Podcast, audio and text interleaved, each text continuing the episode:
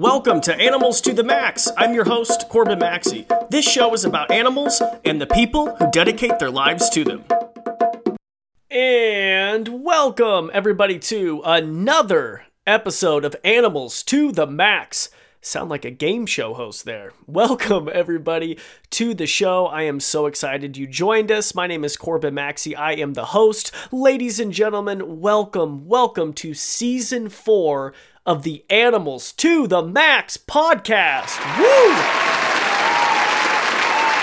We did it.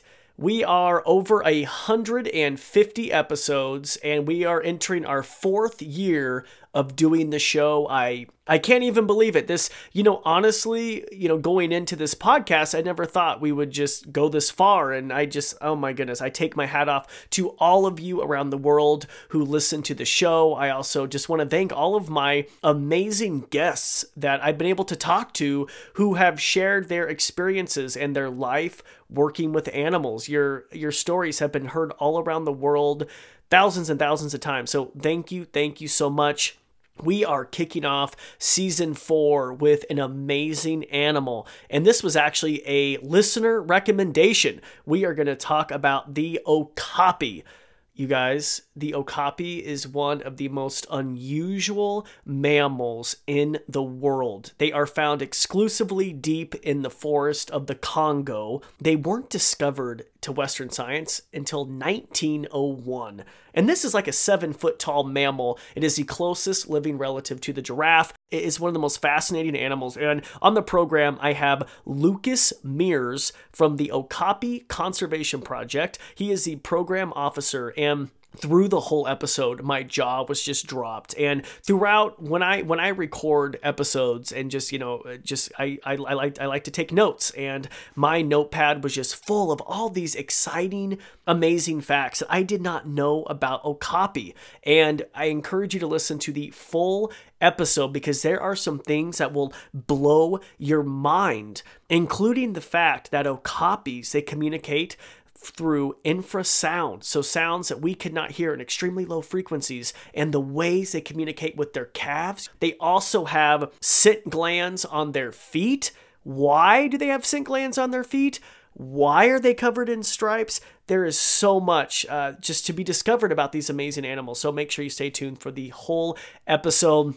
Lucas is a great interviewer and he just talks about his work and his work with the African pygmies and the indigenous people, you know, trekking through the rainforest and setting up camera traps to try to capture the reclusive okapi. You guys, they are hard hard, hard, hard to find. So I promise you're going to love this. Before we get started, as always, please make sure to subscribe to the show on iTunes, Spotify, Pandora, or wherever you listen to the program. Please leave a rating and a review and keep your topic and guest suggestions coming in. The last few shows, let's see, we had the Philippine Eagle Foundation, the Okapi Conservation Project. These were all listener recommendations. So keep them coming in. All you have to do is send me a DM on Instagram at Corbin Maxey or send me an email info at corbinmaxey.com. As always, if you would like to financially support the show and just give us a couple bucks, you can head on over to our Patreon page, patreon.com slash animals to the max. I will put a link in the show notes all the money, and it's not a lot of money, but it just goes back to web hosting fees. It goes back to new equipment. It goes back to just supporting the show. The show, of course, is a labor of love. And so if this is valuable to you, if you find value in this, join our Patreon page. You'll get exclusive behind the scenes access to amazing content, sneak peeks at what is coming up, and a chance to have a private Zoom call with me once you're a Patreon for a number of months. So once again, check that out, patreon.com slash animals to the max. Okay, everybody. With that said, I think I think we should get to it. I really think we should welcome to the program Lucas Mears from the Okapi Conservation Project. Let's talk about the reclusive okapi. I am very excited today because we are talking about an animal a lot of people don't know about. And joining me is Lucas Mears from the Okapi Conservation Project. Welcome to the show. Thanks for having me, Corbin. I'm super excited to be here. I'm super excited. And you know what? A listener actually recommended the Okapi Conservation Project. Oh yeah, I, I feel like there, there's a lot of secret Okapi fans all around the world, and I, I just love get hearing stories about them popping up and recommending us to do these types of things. I, I love it. I, any any exposure for Okapi, I will take. Well, and I'll tell you what, you were hard to track down, just like an Okapi. oh yeah, I was trying to. No, you guys are busy, and no, I really appreciate you taking the time. Oh, no problem. I'm, I'm super happy to be here and uh, I'm, I'm excited to share my love of Okapi and I'm sure really connect with a lot of your listeners on, on, on those that love Okapi and hopefully educate some that don't know about Okapi. Yeah, I was going to say, I'm sure my mom is listening right now going like, whoa, whoa, wait, what? And Okapi, is this a type of fish? Like what, what is going on? So can you tell people what an Okapi is? Sorry, mom, by the way, I could give you more credit than that. calling her out. Yeah. I'm calling so, her out. Um, I, I like to say that Okapi is the coolest coolest animal that so many people have never heard of. Uh, it is the closest living relative to the giraffe. Uh, it is um, kind of like a chocolatey brown. It looks a little bit like a horse, um, but it's it's it's a little bit bigger than a horse. It's kind of a chocolatey brown, velvety fur uh, with horizontal stripes on its butt and legs. Uh, it's not really related to zebras. Its closest living relative is the giraffe, uh, and they're only found in the dense, dense jungles of the Democratic Republic of Congo. Yes, and by the way, you have a plush Okapi toy behind oh, yes. you. That is awesome, man. Where did you find that? Oh, and you have the shirt right I there. I also have it on my shirt too. Um, so you can find little plush okapis at any any zoo that has okapi. There's um, almost 30 zoos in the U.S. that have okapi, and then there's 30 zoos in Europe and other countries that have okapi. So you can probably find them in any gift shop that has okapi. Yeah, and okapis are one of the most unusual animals, and I think what blows my mind is how recently they were discovered. Right?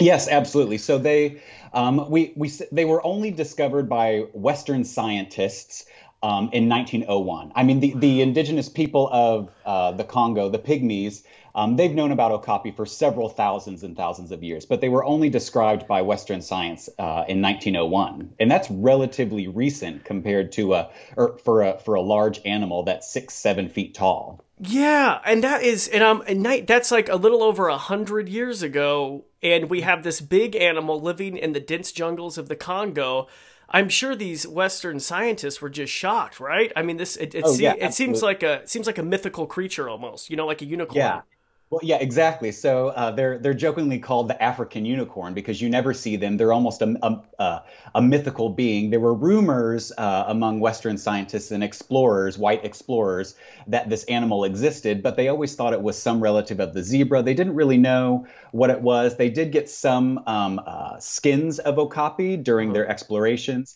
and they really had no idea what it was. Uh, and then finally, they they received a full sized skin of one, and then they were able to draw it, and it was actually a pretty accurate drawing based on the the, the hide that they collected. Wow, 1901. Now, did the pygmies, the, the pygmy people, I hope that's politically correct, did they, please don't email me. Uh, so, did they. indigenous people. Yeah, yes. and, and, oh, sorry, the yeah. indigenous peoples, did yes. they hunt the okapi as food? Was it just part of their culture? Is that how they knew about it? no, not at all. So oh. they they're actually um, uh, pretty respected among the uh, indigenous peoples of the Congo. So they're they're they're very spiritual. They're it's they, they consider it a spirit of the forest. And okapi really aren't targeted for hunting. There are some um, recent cases um, that have been documented in the past few years of okapi being poached, but up until now, they it, it really hasn't been an issue. Um, and they, they're not being poached by um, uh, by the Mabuti or Efe pygmies, but they there are some cases of them being poached um, by uh, uh, people in the forest. Sure. And so they are living, okay, so just take my listeners where they live. I mean, I'm thinking deep, dense jungle, hot, mm-hmm. humid. what is it like? I mean, have you been there on the front line? I have, yes, uh, several times actually. So the, I, I, guess I can describe when we set up our camera traps. So we we decide a location. Uh, we work uh, very closely with the the Mabuti pygmies. The Mabuti is a tribe that's uh, locally in the Okapi Wildlife Reserve. So we work very closely with the Mabuti pygmies, uh, and they help us find uh, signs of Okapi. And so whether it's um, fecal or um, chewed leaves or hoof prints or clay licks because they do eat clay. Um, clay and charcoal. They will help us locate um, target areas to set up our camera traps. And so when we do that, we actually drive along the main road and then we just pull off onto the side and then go into the forest where where we were told that there were signs. Uh, and it's just these thick, thick, dense jungles. It's hot and sweaty. It always rains. It's the rainforest. Um, and so we we set up through cameras in these dense viney jungles, thorns all over. The, you have to wear full clothing. Do not wear shorts, even though it's hot um, just to protect your legs from all the vines and scratches. But what's incredible is uh, I'm 6'3", uh, and so the Mabuti they they have these trails in the forest that they use, and they're they're very very short people, um, just naturally very short, and they have these own tra- their their trails that they create. Um, and they also frequent animal trails. But I'm sitting there trying to bl- get all the vines and stuff out of my face, and it, it's very difficult for a tall person to walk through the forest. Um, but it, it's definitely an adventure, I'll say. Yeah. Wow. Yeah. And so you flew. What is that like? Okay, my first envision of flying to the Congo is how dangerous that would be. I mean, Lucas, were uh, you like, I mean, how was that? Yes. So uh, flying is the preferred method. Um, that's considered the safest method. Um, so I, am based in Jacksonville. That's Jacksonville, Florida. That's where I spend most of my time. And so when we fly over there, we um, always have a layover in Europe, and then we land in Uganda, and we spend the night in Uganda. Then we catch a flight from Uganda to um, cross the border in Congo, and then we take another plane. Normally, take another plane to uh, the Okapi Wildlife Reserve, and we land directly there. It's a little bit more dangerous to drive. Uh, it is um, considered a very insecure region of the world. There's a lot of uh, uh armed militia groups in the forest, uh, so driving is not recommended. Um, although during the recent Ebola epidemic, we were we did have to drive, um, so that was a little um, a, a, little scary at times. Um, but we we made it through, and I would not recommend driving just because the roads are horrible and it really messes with your back. Yeah, flying is by far the easiest. Do, do you have easiest. an armed guard carry? Yes, yeah.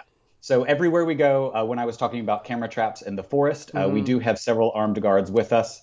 Um, anytime we go um, anywhere in the reserve, we're always escorted by the ICCN Eco Guards. ICCN stands for the Institute in Congo for the Conservation of Nature.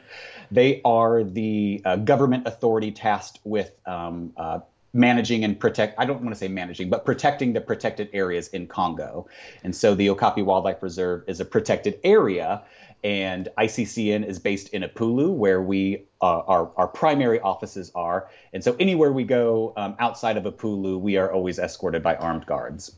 Thank God. Yeah, that just sounds. And I'm assuming is this not? You said the the wildlife reserve or the Okapi Reserve. Can mm-hmm. tourists go and visit this place? Um, it, it, it's very difficult to visit there, and we, at, at least now, we discourage people from visiting just because of the insecurity in the region. Right now, you can't get there because of COVID; all the borders are closed. But even before then, it was still insecure, and we get several people wanting to see Okapi in the wild. You won't be seeing Okapi in the wild; they're that reclusive. Um, but we we don't recommend people visiting the reserve just because it's too insecure. Um, hopefully, one day security will return to the region and we'll be able to allow visitors and tourists. Um, but we don't know when that would be in the future. Okay, so take me back. So you're six three, going through this jungle with these with the with the pygmies. Man, this sounds like a movie, man. This sounds awesome. I wow. There's a lot of fantastic books about um, early explorers um, that that I would recommend to, to read just to kind of get a, a, a better picture. I mean, it's told from a one sided perspective, it's told from a, a, white explorer. Sure. But there's some really cool adventure books if, if you're fascinated in learning more on, on that sort of thing. So, are you just going through there? Are you, have you been prepared? Like, did you always grow up in the outdoors or are you, yeah, I mean, to tell me a little yes, bit about I've always, that. I've, I've always grown up in the outdoors. Um, I, am from outside of St. Louis, Missouri, and my family we always had uh, we had a creek in our backyard, and I was always out there catching snakes, frogs, turtles, uh, crawdads, whatever it was, and bringing them home to show my parents. Uh, and I've always known that I wanted to do something outside with animals. Uh, and then um, I just kind of pull on all of that nature knowledge and curiosity and fascination and passion, and that's kind of what keeps me going. Um, and that's what kind of drives my interest in love for these types of adventures and just seeing what's really out there and learning about the natural world around me. Wow, that was a beautiful answer. And Lucas, I I really like you, but I like you even more because my family, half of them are from St. Louis, like outside St. Louis. So, dude, I'm I used to go to St. Louis all the time, like Imo's Pizza. Are you about Imo's? Oh yes. oh, I'm not a fan. Oh my gosh one St. Louisan that is not a fan of Imo's Pizza. Sorry, Imo's Pizza. Yeah. People love it. It's fantastic. It's a St. Louis staple. When you go to St. Louis, you have to try Imo's Pizza. But I'm not a fan. It it took me a while to get used to it, and it almost my my best eh, description was almost like Velveeta on a pizza, right? It's like a it's like a macaroni type cheese. They use a Provolone yep. mix, and it's a very different yep. square pizza. It's thin. Yep. I think it's good, man. I okay. love toasted rav. I mean, we can get on to St. Louis sure. foods, toasted ravioli and oh. ice cream oh. cones and oh my butter cake.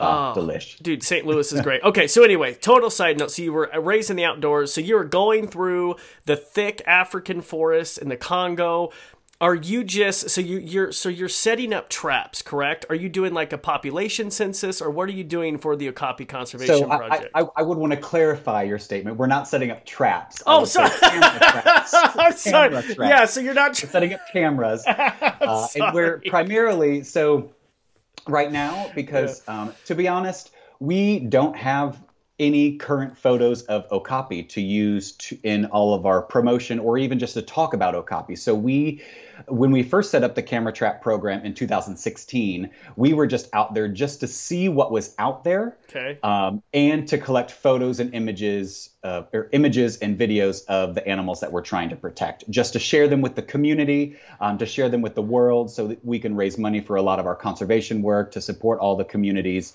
Um, that was our primary focus when we first started. Now we're adapting to uh, more strategic uh, population census- censusing. Um, it, camera trap data is much more reliable than fecal count data. Sure. Um, and so that, that's what we're looking to do in the coming years is have a more robust uh, strategy on population censusing. Okay, so they're only found in the Congo and deep Central Correct. Africa. How many do they think are? I mean, what is their conservation status? I mean, they're pretty endangered, right? Yeah, so they they are uh, considered endangered by the International Union for Conservation of Nature. Um, in and we estimate, and this estimate is a very strong word here. We estimate 10 to 15,000 okapi left throughout their range. Okay. But in the Okapi Wildlife Reserve, where we work, where we believe it to be the highest density of their population, uh, 3,500 to 4,000 individuals uh, within the 14,000 square kilometer reserve. That's about half the size of New Jersey. Wow. To put things into. Okay. And are these these are solitary animals, correct? Yep, primarily solitary. So the only times they come together, as with solitary animals, are when the female gives birth mm-hmm. to a mm-hmm. calf, um, or when the male is mating with the female. Um, but the female is in uh, estrus for a very, very, very short period of time, maybe a day or two. Okay, and so you are with the African pygmy setting up camera traps I mean, how long does it take you to actually capture something? You said you started that back in 2016. Mm-hmm. how long does it take for you to find your first, I guess, a photo or to capture anything? Well, I, I, think when we for now we're we've gotten much better. When we were first doing it a few years ago, it was pretty bad because we really weren't sure how to set up camera traps and the distance and the motion and the cam each camera trap model is very different and mm. we mm-hmm. had several models just because we were collecting any camera traps that we could at a, a, a cheap rate so trying to figure out the nuances between different models um, but understanding how quickly the vegetation grows um, because obviously if a, a, a, tuft of grass is, or a bush is growing in front of the camera every time it moves in the wind it's going to set off the camera. So sure. understanding the different nuances and plant growth. Um, and we, we check the camera traps every two to three months just to see what we get. Um, some areas we get uh, much more much higher density of okapi than others. Um, and so it's just kind of a, a learning curve right now but i think now we have it we have it nailed down now to be more strategic with our camera trap placement. Oh, so you so you leave them out there for months? I was thinking you were like Yeah. sitting sitting there the next day in camp, like, did I get Oh, no, anything? no, did no, I get anything? like you know, around with the you know. No. So um, every few weeks, um, some of the Mabuti pygmy will actually, uh, Mabuti pygmies will go out and check just to make sure that the camera traps are still there and they're on. Um, and then every two to three months, we'll go out and switch out the, the memory cards and then download the photos. And then we'll do that every couple of months. Okay, And then see what photos as we get. do you fly back to Jackson, Florida? I do not. No, no. We have a, we have a 45 person team on the ground. I do not go to Africa every two to three months. Oh gosh, I would wish, but my carbon footprint would be insane. Sure, sure, sure. Um, so we, we actually have a 45 person team on the ground. Okay. I just go over to help advise and provide um, any sort of assistance or strategy on uh, camera trap um, setup, Mm. and then um, among other things. Um, but then our staff on the ground actually do go out and check every two to three months. Okay, so it so it takes months until you find the first. I mean, is it just like a glimpse of footage that you find, or do you find like the money the shot? beginning- There, in the beginning, it was just glimpses, and occasionally we would get because it was trying to f- again figure out the nuances of the cameras. Sure. And um, if an okapi is moving fast, that in it being blurry versus if an okapi was standing still in front of the camera, how high we should put the camera on the tree, um, because it, depending on what part of the animal you want, how it, it, very nuanced and very small details that we needed to take into consideration. Now that we've um, had that down, we've gotten some incredible, incredible camera trap footage of okapi with leopard scars because the leopards are their primary predator, um, primarily calves though. Um, we have some incredible footage of, of birds following okapi. So, you know, if you think about cattle uh, on that are grazing as they're walking, birds are following the, eating the insects. We've documented that with okapi, birds following okapi along the ground, eating insects that they're stirring up. Um, we've got mating bats, owls, um, giant forest hogs. Um, we've gotten so much incredible footage on these camera traps in recent months. It's been it's been pretty awesome. Not to include, you guys got the first footage ever of a mom and a calf ever. Yes, abs- yes. That that was oh my gosh. It's like Christmas every time we receive uh, camera trap videos and footage. Um, but this one was like the holy grail of camera trap footage. So um, to kind of put things into perspective and how we were kind of uh, how, how this kind of came about is okapi calves have a very unique natural history. So the mother uh, okapi will give birth and the calf will um, hide in a, what we call a nest. So between buttress roots or next to a log or under a bush or something.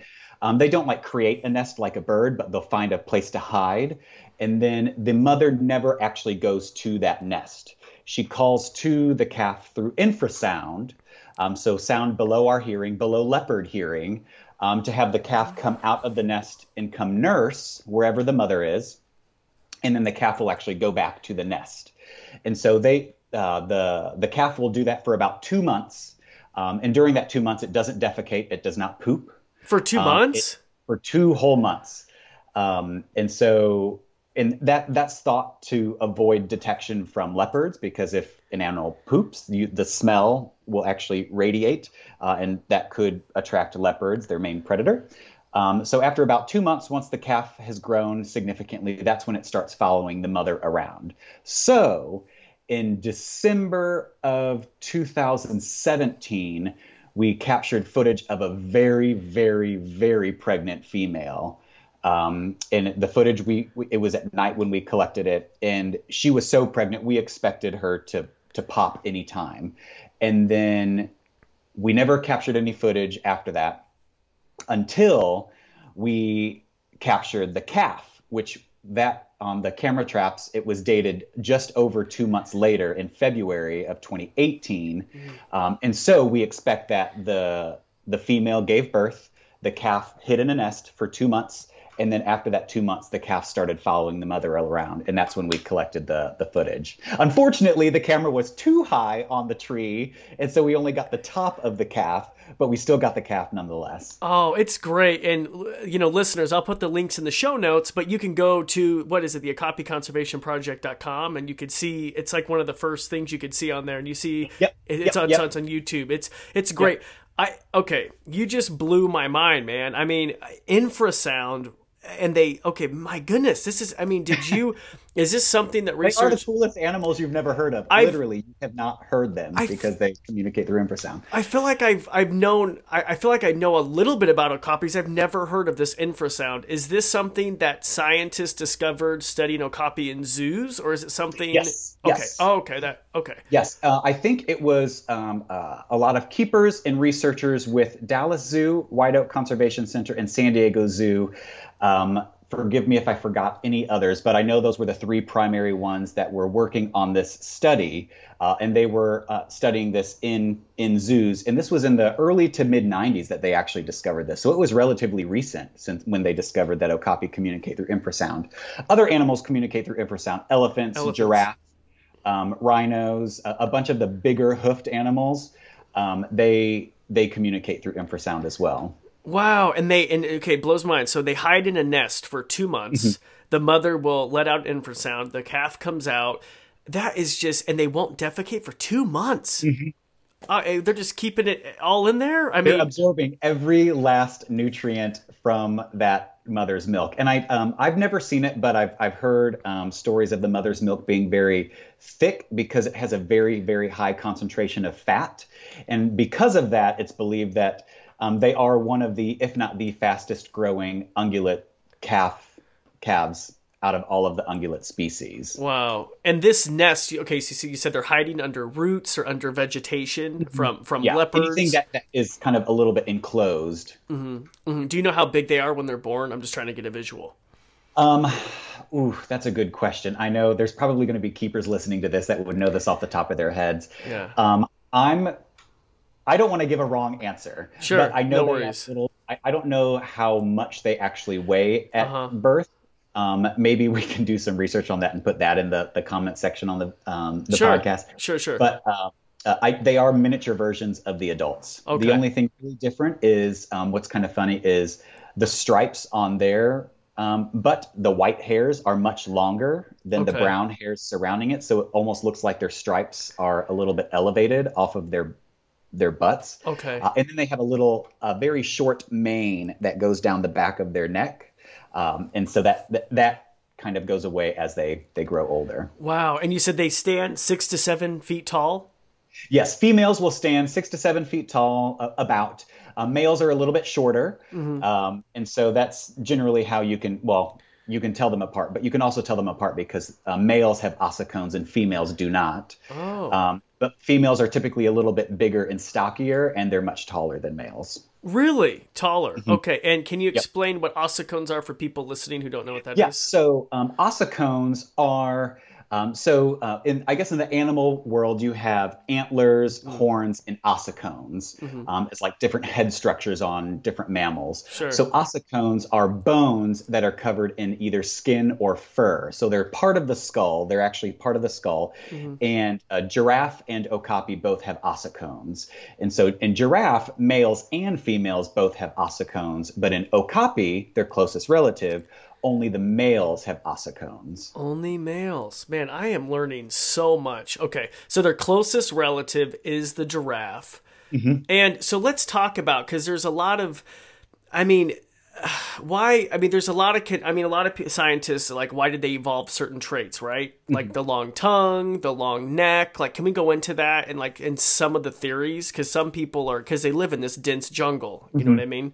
Like Mm-hmm. Yeah. stripes. Um, yeah, let's just go into that because there, there's so So- much we don't know about this There animal. is so, and I mean, because you you really never see them. There's so much about okapi that we don't know. Sure. I mean, there's theories about some reasons why that they evolved certain traits. Mm-hmm. Um, I do want to point out, and we always so um, we're very good friends with those at the the, the people at Giraffe Conservation Foundation. I love them. always- oh yeah, Julian, and Julian, he's great. Steph. I love Julian. Yeah, he is. Uh, I hope he listens to this, so we he loves me even more. Um, so we always joke back and forth that um, giraffe actually evolved from okapi. Evolutionarily speaking, okapi are older than giraffe. Really? So commonly, people know the okapi as the forest giraffe, sure. but because okapi are technically older than giraffe, okapi are older than giraffe, we should really be calling the giraffe the Savannah okapi. That's kind of an inside joke that we have between each other. Oh, but, uh, I didn't yeah. know that. That would make sense. So you think that they evolved, they left the forest, evolved longer necks to graze yep. on the acacia trees, and then mm-hmm. maybe evolved to live in herds, maybe to reduce predation. I'm just like my yep. mind is just going, okay. Yep. There's wow. a, a, bunch of those theories are uh-huh. all swirling around. I don't know if there's any one that is more valid than the other. We do um, have a few theories on Okapi stripes. Yeah. Um, why they have the stripes. Okay. One, um, there are some theories that it um, it allows the, the, stripes are individual, just like oh, your okay. fingerprint, like a zebra. The, the, yep, just like the stripes on a zebra, mm. stripes on a tiger, the giraffe print, all those. The stripe pattern is individual or unique to each individual. And um, there's some theories that it helps the uh, okapi calf follow the mother around. Mm. Um, I could go either way on that. Um, I think the most valid, in my opinion, theory on why they uh, evolved the stripes is more for camouflage. Um, and we have a fantastic uh, video on our YouTube page where you see this okapi, it is walking away from the camera and just maybe eight, ten feet in front of the camera, it disappears before your eyes in the foliage. Um, you can only see that it's there because it's feeding a little tiny bit. And so the stripes are thought to break up the pattern from the dappled sunlight coming mm. shining through the leaves. Mm-hmm. It kind of helps break up their their solid dark coat, so it makes them much harder to see. So like light shining through, and it exactly. Yep. Yep. Okay. So then why are their tongues black? Because if they, because giraffes have it because obviously so they don't get sunburnt, right? But then there's new theories that's coming out. That, yeah, I know that's the thing. Then again, but then there's some someone saying that's a theory too, and you just rolled your eyes. So apparently you yeah. don't believe that. I hope. I know. I, I, hope. I, mean, there, there there's lots of things, and I, I think I think it's fun to speculate these things just to kind of see why animals evolve these certain traits. Um, I honestly don't know why the okapi tongue is dark. Um, I do know that it's uh, uh, very scratchy, kind of like a cat tongue. Oh. Um, and so if, if you've ever had the fortunate opportunity to meet an okapi at a zoo, if you ever did a behind the scenes experience somewhere, uh, and you're feeding an okapi and it, it licked you, it's very scratchy. I would say it's almost scratchier than a cat tongue. Um, but it has a prehensile tongue, just like a giraffe, to be able to um, pluck um, delicate leaves sure. off of the branches and go around thorns or spines on plants um, so that they can get to the leaves much easier. Okay, so thank you for rubbing that in my face. I've never gone behind the scenes with an okapi, but I hear from my sources. I've had several people on the show who have worked with uh, okapi. Zookeeper Johnny is a great example. She's yep. amazing from the Nashville Zoo. Anyway, um, but she was saying that they they they're oily and and, and oh, they yeah. and they feel like velvet. Can we go into oh, that? Yeah. yeah. So they they if you again, are ever fortunate enough to meet an okapi, oh, yeah. uh, and you are even more fortunate enough to pet them, um, some of them are very tactile and they are habituated to humans. So they some zoos do offer those opportunities. Um, so if you pet them, they feel exactly like velvet. Um, and then if you keep petting them um, for a long period, you get a brown oil on your skin, but it's like a, a, a dry oil. It's not like if you were to stick your hand in olive oil and it's yeah. oily. It's it's almost like caked on to your fingers oh. when you pet an oh. okapi and it's really difficult to wash off you have to scrape it off and that's thought to be um, a few theories back to the whole theories um, on uh, being an insect repellent although i don't know how oh. much that oh. actually uses how that much it, how that how much that actually works sure i think it's more effective as a waterproofing agent uh, in the rainforest. So when it rains, it helps repel water. Wow, my God! So what do we not know about them? I feel like there's so much that we don't. But like, but but what, what is something though that we don't know? I mean, have we? Is I mean, what do we not know? I'm just curious because I'm learning, dude. I am. Uh, look at all these notes I'm taking. I am so into this animal I mean, I've, we've had over 150 episodes, and this, and I'm just learning a lot about this animal. I think it's great. I'm learning so much. But like, what would you like to know? Like the number one thing you'd like to know that we have not discovered about okapi? I I would like to know their actual population. I want to know what is going on out there right now throughout their entire um, uh, range. It's it's pretty much an estimate on what their population is. Um, I want to know how many are actually out there, but it's much too dangerous throughout their range. Again, talking about the security issue, um, uh, I, I just want to see how much how how big their population is, but also kind of I want to learn more weird stuff about them. I mean, they have scent glands on their feet, and as they walk, they leave scent behind to help mark their territory. Um, just it, I feel like I don't.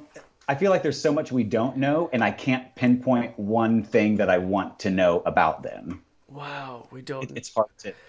They are such. They are again the coolest animal you've never heard of, which is I, I say that to the primary audience that I'm, I'm assuming is listening to this, which is either Americans or people outside of Congo. I don't know if many people in Congo will listen to hey. Hey, you don't know. We might have a big listenership. we have a listenership in Cambodia, but I don't think the Oh, Congo. okay. yeah. Um, well, so everyone in Congo knows what an okapi is. Everyone two and older knows what an okapi is. It is their symbol of conservation, and it's everything is named after okapi. There's okapi logistics, okapi gum, okapi water, uh, okapi cigarettes. Oh. Uh, just everything is named after okapi. The main news source in Congo is Radio Okapi. Um, we have a school in Epulu named uh, Okapi Ecole, Okapi School. Um, eh, just eh, Okapi Dispensary is a healthcare center in Epulu. Everything is named after Okapi in Congo. Do they have Okapi beer? They don't actually. Okay, Their there's a- main beer is Primus. There's- That's our favorite beer to have over there is Primus. So wow, okay, and you said at the beginning that they are they're like spiritual to the people, so they're not Mm-hmm. actively hunted, although they do fall victim to, I mean, the the bushmeat, right? Being caught in snares. I'm assuming. Yeah. Yeah, they do get caught in snares. Luckily, in the um, luckily in the Okapi Wildlife Reserve, um, primarily the, the snare, the types of snares that the uh, eco guards, the ICCN eco guards remove are nylon, and Okapi are able to break through those. Um, whereas typically, if you get into other areas of Africa where okapi are not found, you get into a lot of the metal snares, which do huge damage to um, uh, to painted dogs, to Oh. lions, to a bunch of other animals. But luckily, in our area, they're primarily nylon. Um, I think okapi. I don't think they're necessarily targeted.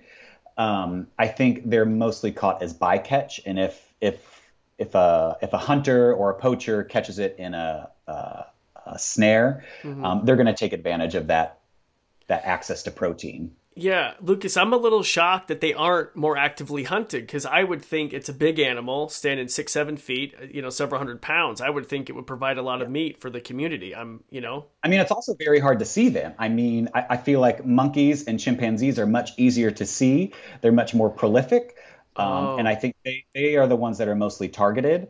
Um, okapi are more as bycatch. Um, if, a, if a human's in the forest walking around, an okapi is going to be gone before you even know it's there. And so I think it, it, it's not necessarily, um, they might be targeted. Um, they're just so Oh. good and elusive that you won't, the poacher won't see them. secretive. I guess that makes sense. I mean, Western science didn't know it, you know, know they existed until 1901. Have you ever seen a wild okapi or just on the camera tracks? Not just on the camera trap. I mean, I've only been with the project for four and a half years. Um, John Lukas, who's one of the founders of the project, John, um, I think he has only ever seen one okapi in the wild, and it was an okapi that they actually released. Um, uh, it, the, he started the project in 1987, and he's only seen one okapi, and it was one that they released. But um, recently, there has been an okapi that is leaving the forest to feed on a farmer's bean plants. I think I mentioned that earlier. Um, and so our staff have been able to see him. I haven't seen him yet because it's been a relatively recent uh, occurrence the past two or three months. And because of COVID, I haven't been able to go over there.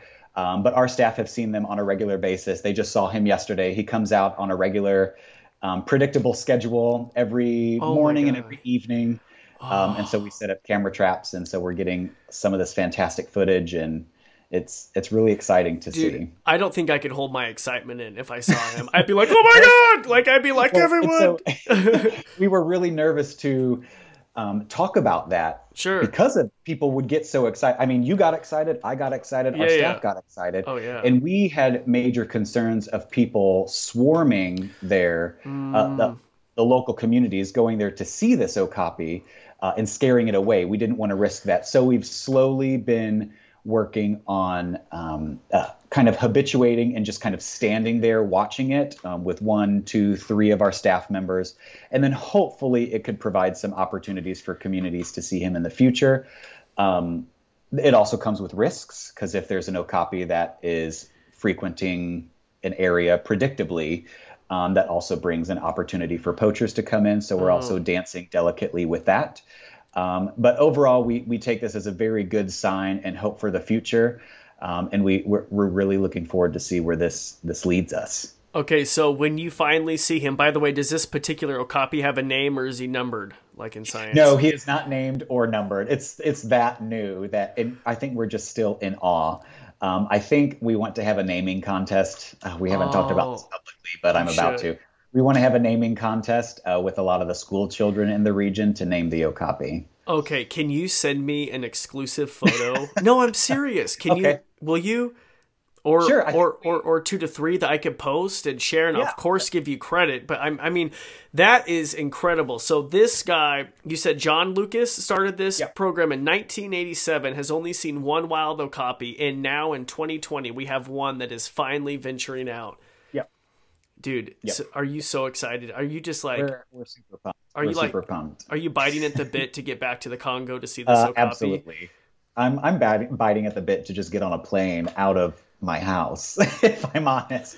But yes, absolutely to Congo. Oh. I, I, I I cannot wait. One, just to see our staff again. Uh-huh. Uh, I I miss them so much. We have weekly Zoom calls.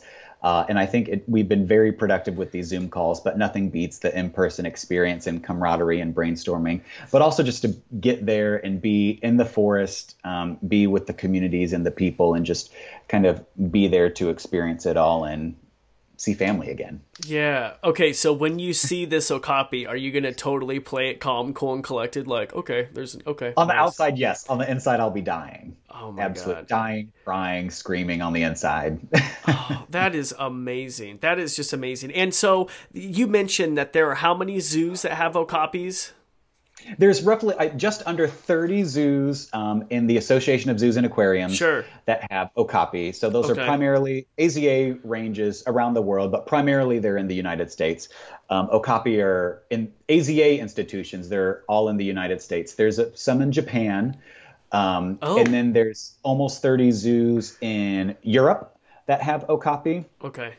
and then um, there is one, uh, several okapi actually in um, United Arab Emirates, uh, and then I, there are a few zoos around the world that are looking to receive okapi. Um, so if I would, if you're interested in seeing or meeting an okapi, definitely check out your zoo's website to see if they have okapi.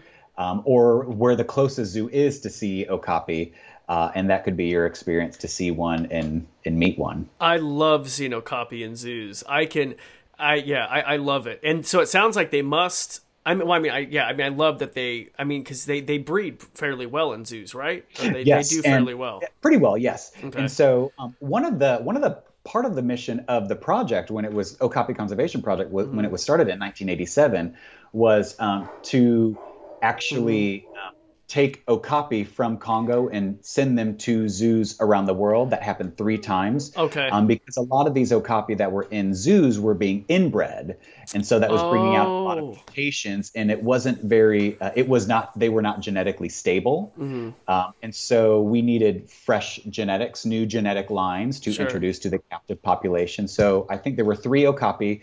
Um, I think in '89. Mm.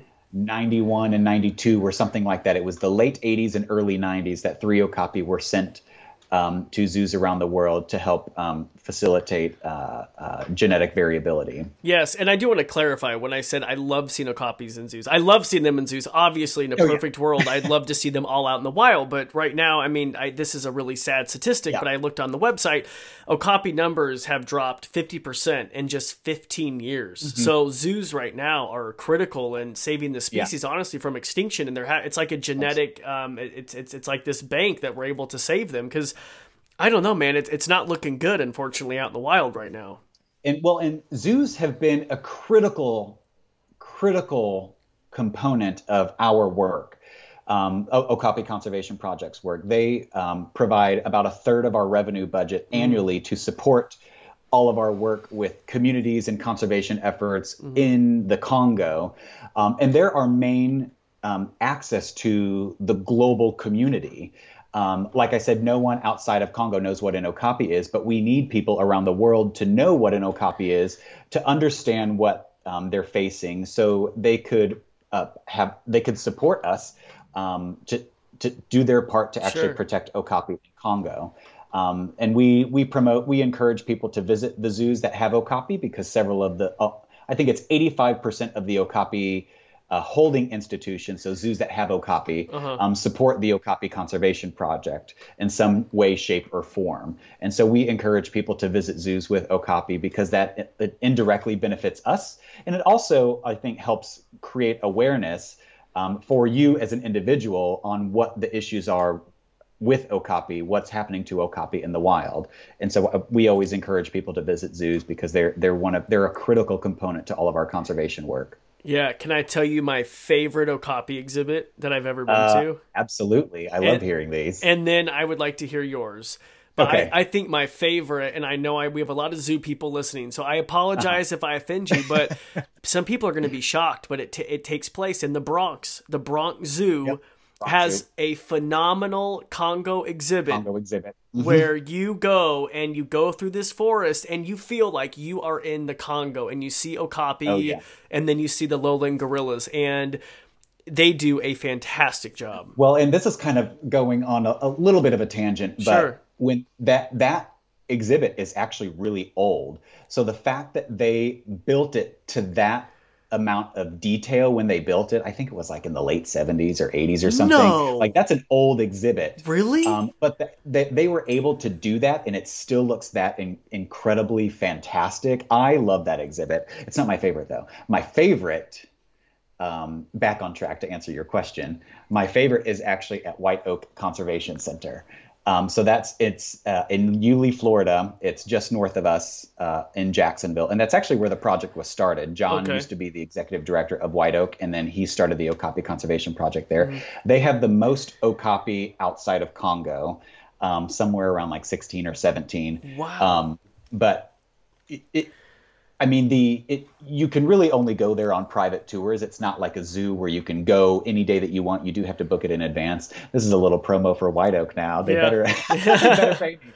Um, but I think it's a fantastic facility. Everything there is very quiet oh. um, very relaxed, and they just have so many okapi, and they they're doing some incredible things for the the captive population there and for the wild population too. They support us significantly, um, but they're doing stuff uh, significant work for the captive population with um, uh, genetic variability, um, running the species survival plan which a lot of the keepers know all about SSPs mm-hmm. and stuff like that. Um, but they're doing some incredible work. I will say, and it's not the exhibit, um, but at Jacksonville Zoo and Gardens, um, the that was the first Okapi that I ever met, and his name is Camacho. Um, and he, I just have like a, a connection with him. He's my favorite because he was the first one that I ever got to met. Um, and during COVID, I actually became a keeper. Um, temper, well, I'm still a keeper technically. Um, so I'm doing a lot of keeper work, but he was one of the animals that I helped care for um, for a few months in the beginning of all the COVID 19 restrictions. So I developed an even stronger bond with him. Wow. Exhibit, man but the okapi is is incredible. But so, what is that like taking care of an okapi? Is it similar to a giraffe? Are they stupid? I don't know. I've never taken care of a giraffe. Okay, well, God, I hate well, so, to say oh, giraffes are uh, stupid. They're not. Oh my God, Julian's really gonna hate this. No, it, I, I, I just want to say they're not the brightest, I, the sharpest crayon in the box, from what I hear.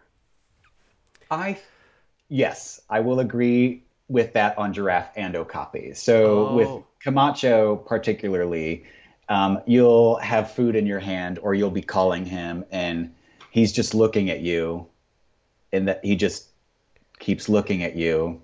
And then you're trying it, it, it he just stands and looks a lot of the time uh-huh. and then he'll just wander off almost a little bit like a cat. Okay. I think.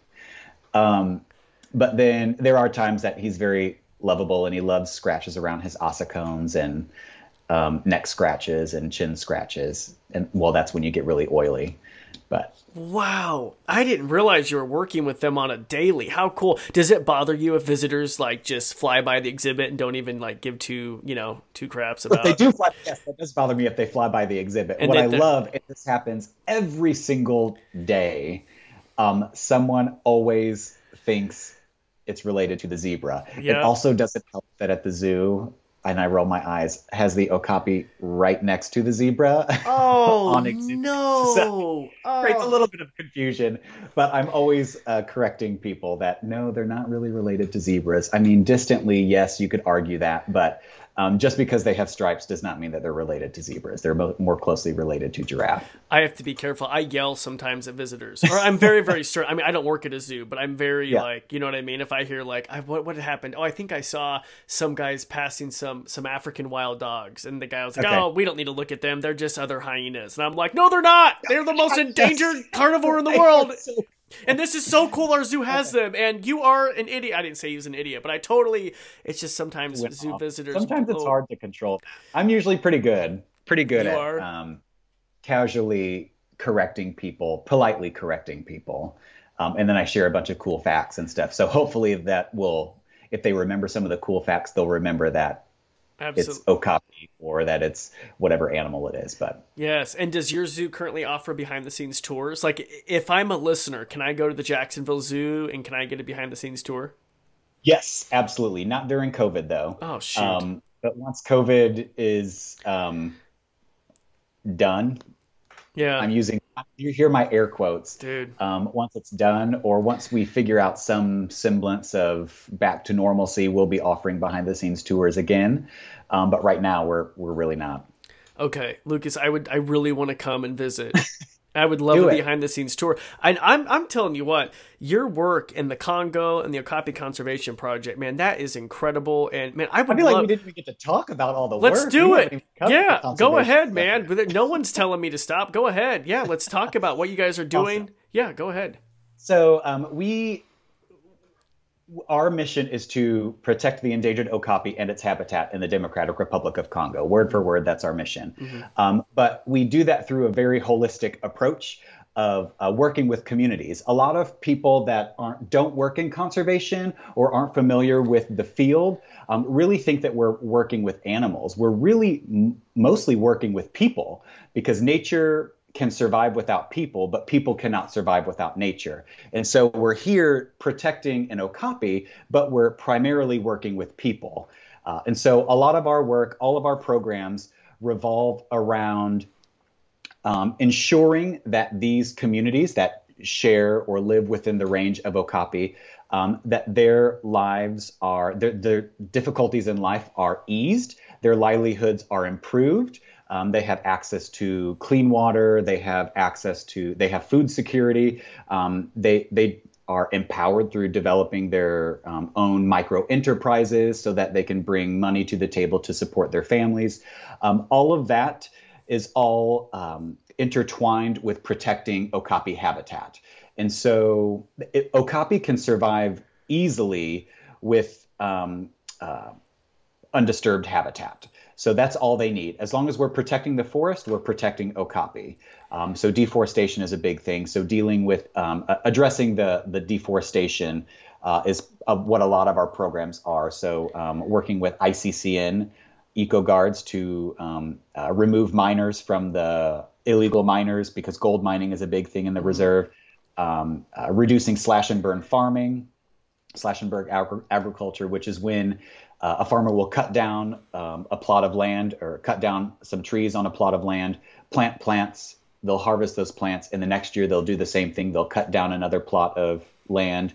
Um, but we have agroforestry techniques, which are pretty common here in the U.S. They're becoming a lot more accepted worldwide, where we're um, interspersing um, the planting of nitrogen-fixing plants to help um, uh, put nutrients back into the soil, sure. so they can increase their crop yields, and use the same plot of land for up to 10 years um, instead of doing a new plot of land each year. It's much less work for them. And so, providing these opportunities for them to reduce the stressors on their life, improve their livelihoods, uh, make sure that they're happy so that they can start thinking about ways to to uh, conserve the rainforest and reduce their impact on the rainforest. So that's what a lot of our programs are revolve around, and it's all community focused. That is so smart because the first thought of a Westerner, like when I first went to Africa, I was just like so angry. Well, not that sounds so bad. Um, no, I wasn't angry towards the locals, but I mean because you know the bushmeat, this and that, and you just want to tell them don't do this. But I learned like you can't go into this community you're not a part of or this third world and be like you can't do this. Like you have to look at exactly. how can you sustain them and like how can you involve them and it's all about exactly. community and you're right you can't go in and say you guys stop chopping down the forest and you don't give them any other alternatives or you oh, don't involve exactly. them there's nothing that that wouldn't work i mean it would just no it would fall flat I mean, it's it's the same thing as kind of like uh, the the whole idea ideology in the professional field in the U.S. of staying in your lane. Um, you don't want to tell someone in another department how to do their job if you're at a mm-hmm. zoo uh, as a as a conservationist, I don't tell marketing what to do. I'm not going to tell these communities what to do. But what I'm going to do is um, provide them with support and assistance to make their lives much easier, and then that opens up a conversation where we can say talk, talk about di- alternatives. Um, that mm. could benefit both them and the animals, and so that's kind of the the angle that we're coming from do you think they could ever make money from tourism from like other animals? Like, do you have ch- you, you have chimpanzees in the reserve, right? Yes. So um, from other animals, maybe I think um, because it's the Okapi Wildlife Reserve, mm. we could absolutely make tourist dollars from Okapi. The issue is security in the area, so we need support to we're not the only ones in the reserve we work in a partnership with uh, wildlife conservation mm. society mm, yep. iccn um, there's a german organization called um, gfa that mm. helps working in the reserve so i don't want it to come across like we're the only ones working sure. in the reserve there's several non or several partners working together in the okapi wildlife reserve um, and so we want to bring tourism to the reserve but we need support from the government the army we really need to make sure that this is a very safe place for tourists to visit um, John and I always joke when we have someone that wants to come to Congo, if if we're close with them, we always say, "Oh, we can get you into Congo. We can't always guarantee we'll get you out of Congo." Um, and so it, it, we we try and make it a little bit more lighthearted. But um, it is it is a serious concern the safety and security in the region. Um, so once that returns to a safe level, I don't know what that level is, mm-hmm. but once it's deemed safe and secure for tourists to come, we will open our doors with open arms. We just don't want to risk risk people's lives. Yeah, and it's also hard if I mean I mean if you, if you don't see a okapi, like I mean I guess they're starting yeah. to see one, but I mean that's yeah. I mean, they're so reclusive. Yeah. And so we, well, we used to have a lot of tourism in the area um, because we actually had several okapi at our station. Uh, it was an okapi breeding station. Oh, we so... had okapi in pens, and people okay. would come and see okapi. Mm. School kids would come on field trips. Mm. Uh, but then in 2012, um, there was a huge attack by a militia group, oh uh, and they killed all the okapi at the station, several community members. Um, and we have just now built the last building that was destroyed, burned, and looted um, this past year. And so we've finally recovered from that, but the security hasn't really returned yet. Um, and so we we haven't brought Okapi back to the station. We don't want to do that until we it's it's guaranteed that security's back uh, in the region uh, because we don't want to risk the lives of people nor the lives of Okapi. We don't want to bring Okapi to this place and then the that incident happen again. Dude, and so it's it's that's heartbreaking. Yeah. You know, just oh my god. Do you? I mean, so you're literally risking your life every time you go to the Congo to set these traps and ca- uh, camera traps. Uh, I mean, I risk my life the two or three times a year that I actually go. Uh-huh. Um, but it, it's the staff on the ground that are risking their lives every day um, because they're going out there speaking to um, communities, school children, um, the chiefs of different villages, they're the ones that are actually in the uh, taxis and motorbikes um, on the roads, the dangerous roads, every day, um, making sure that um, the forest remains protected and the communities stay supported. Um, I think that's one thing, one huge strength that we have as Okapi Conservation Project with the community is our trust with the community. I mean, I've only been there for four and a half, been with the project for four and a half years, but John, the rest of our staff over in Congo, um, they've been there for 30 plus years.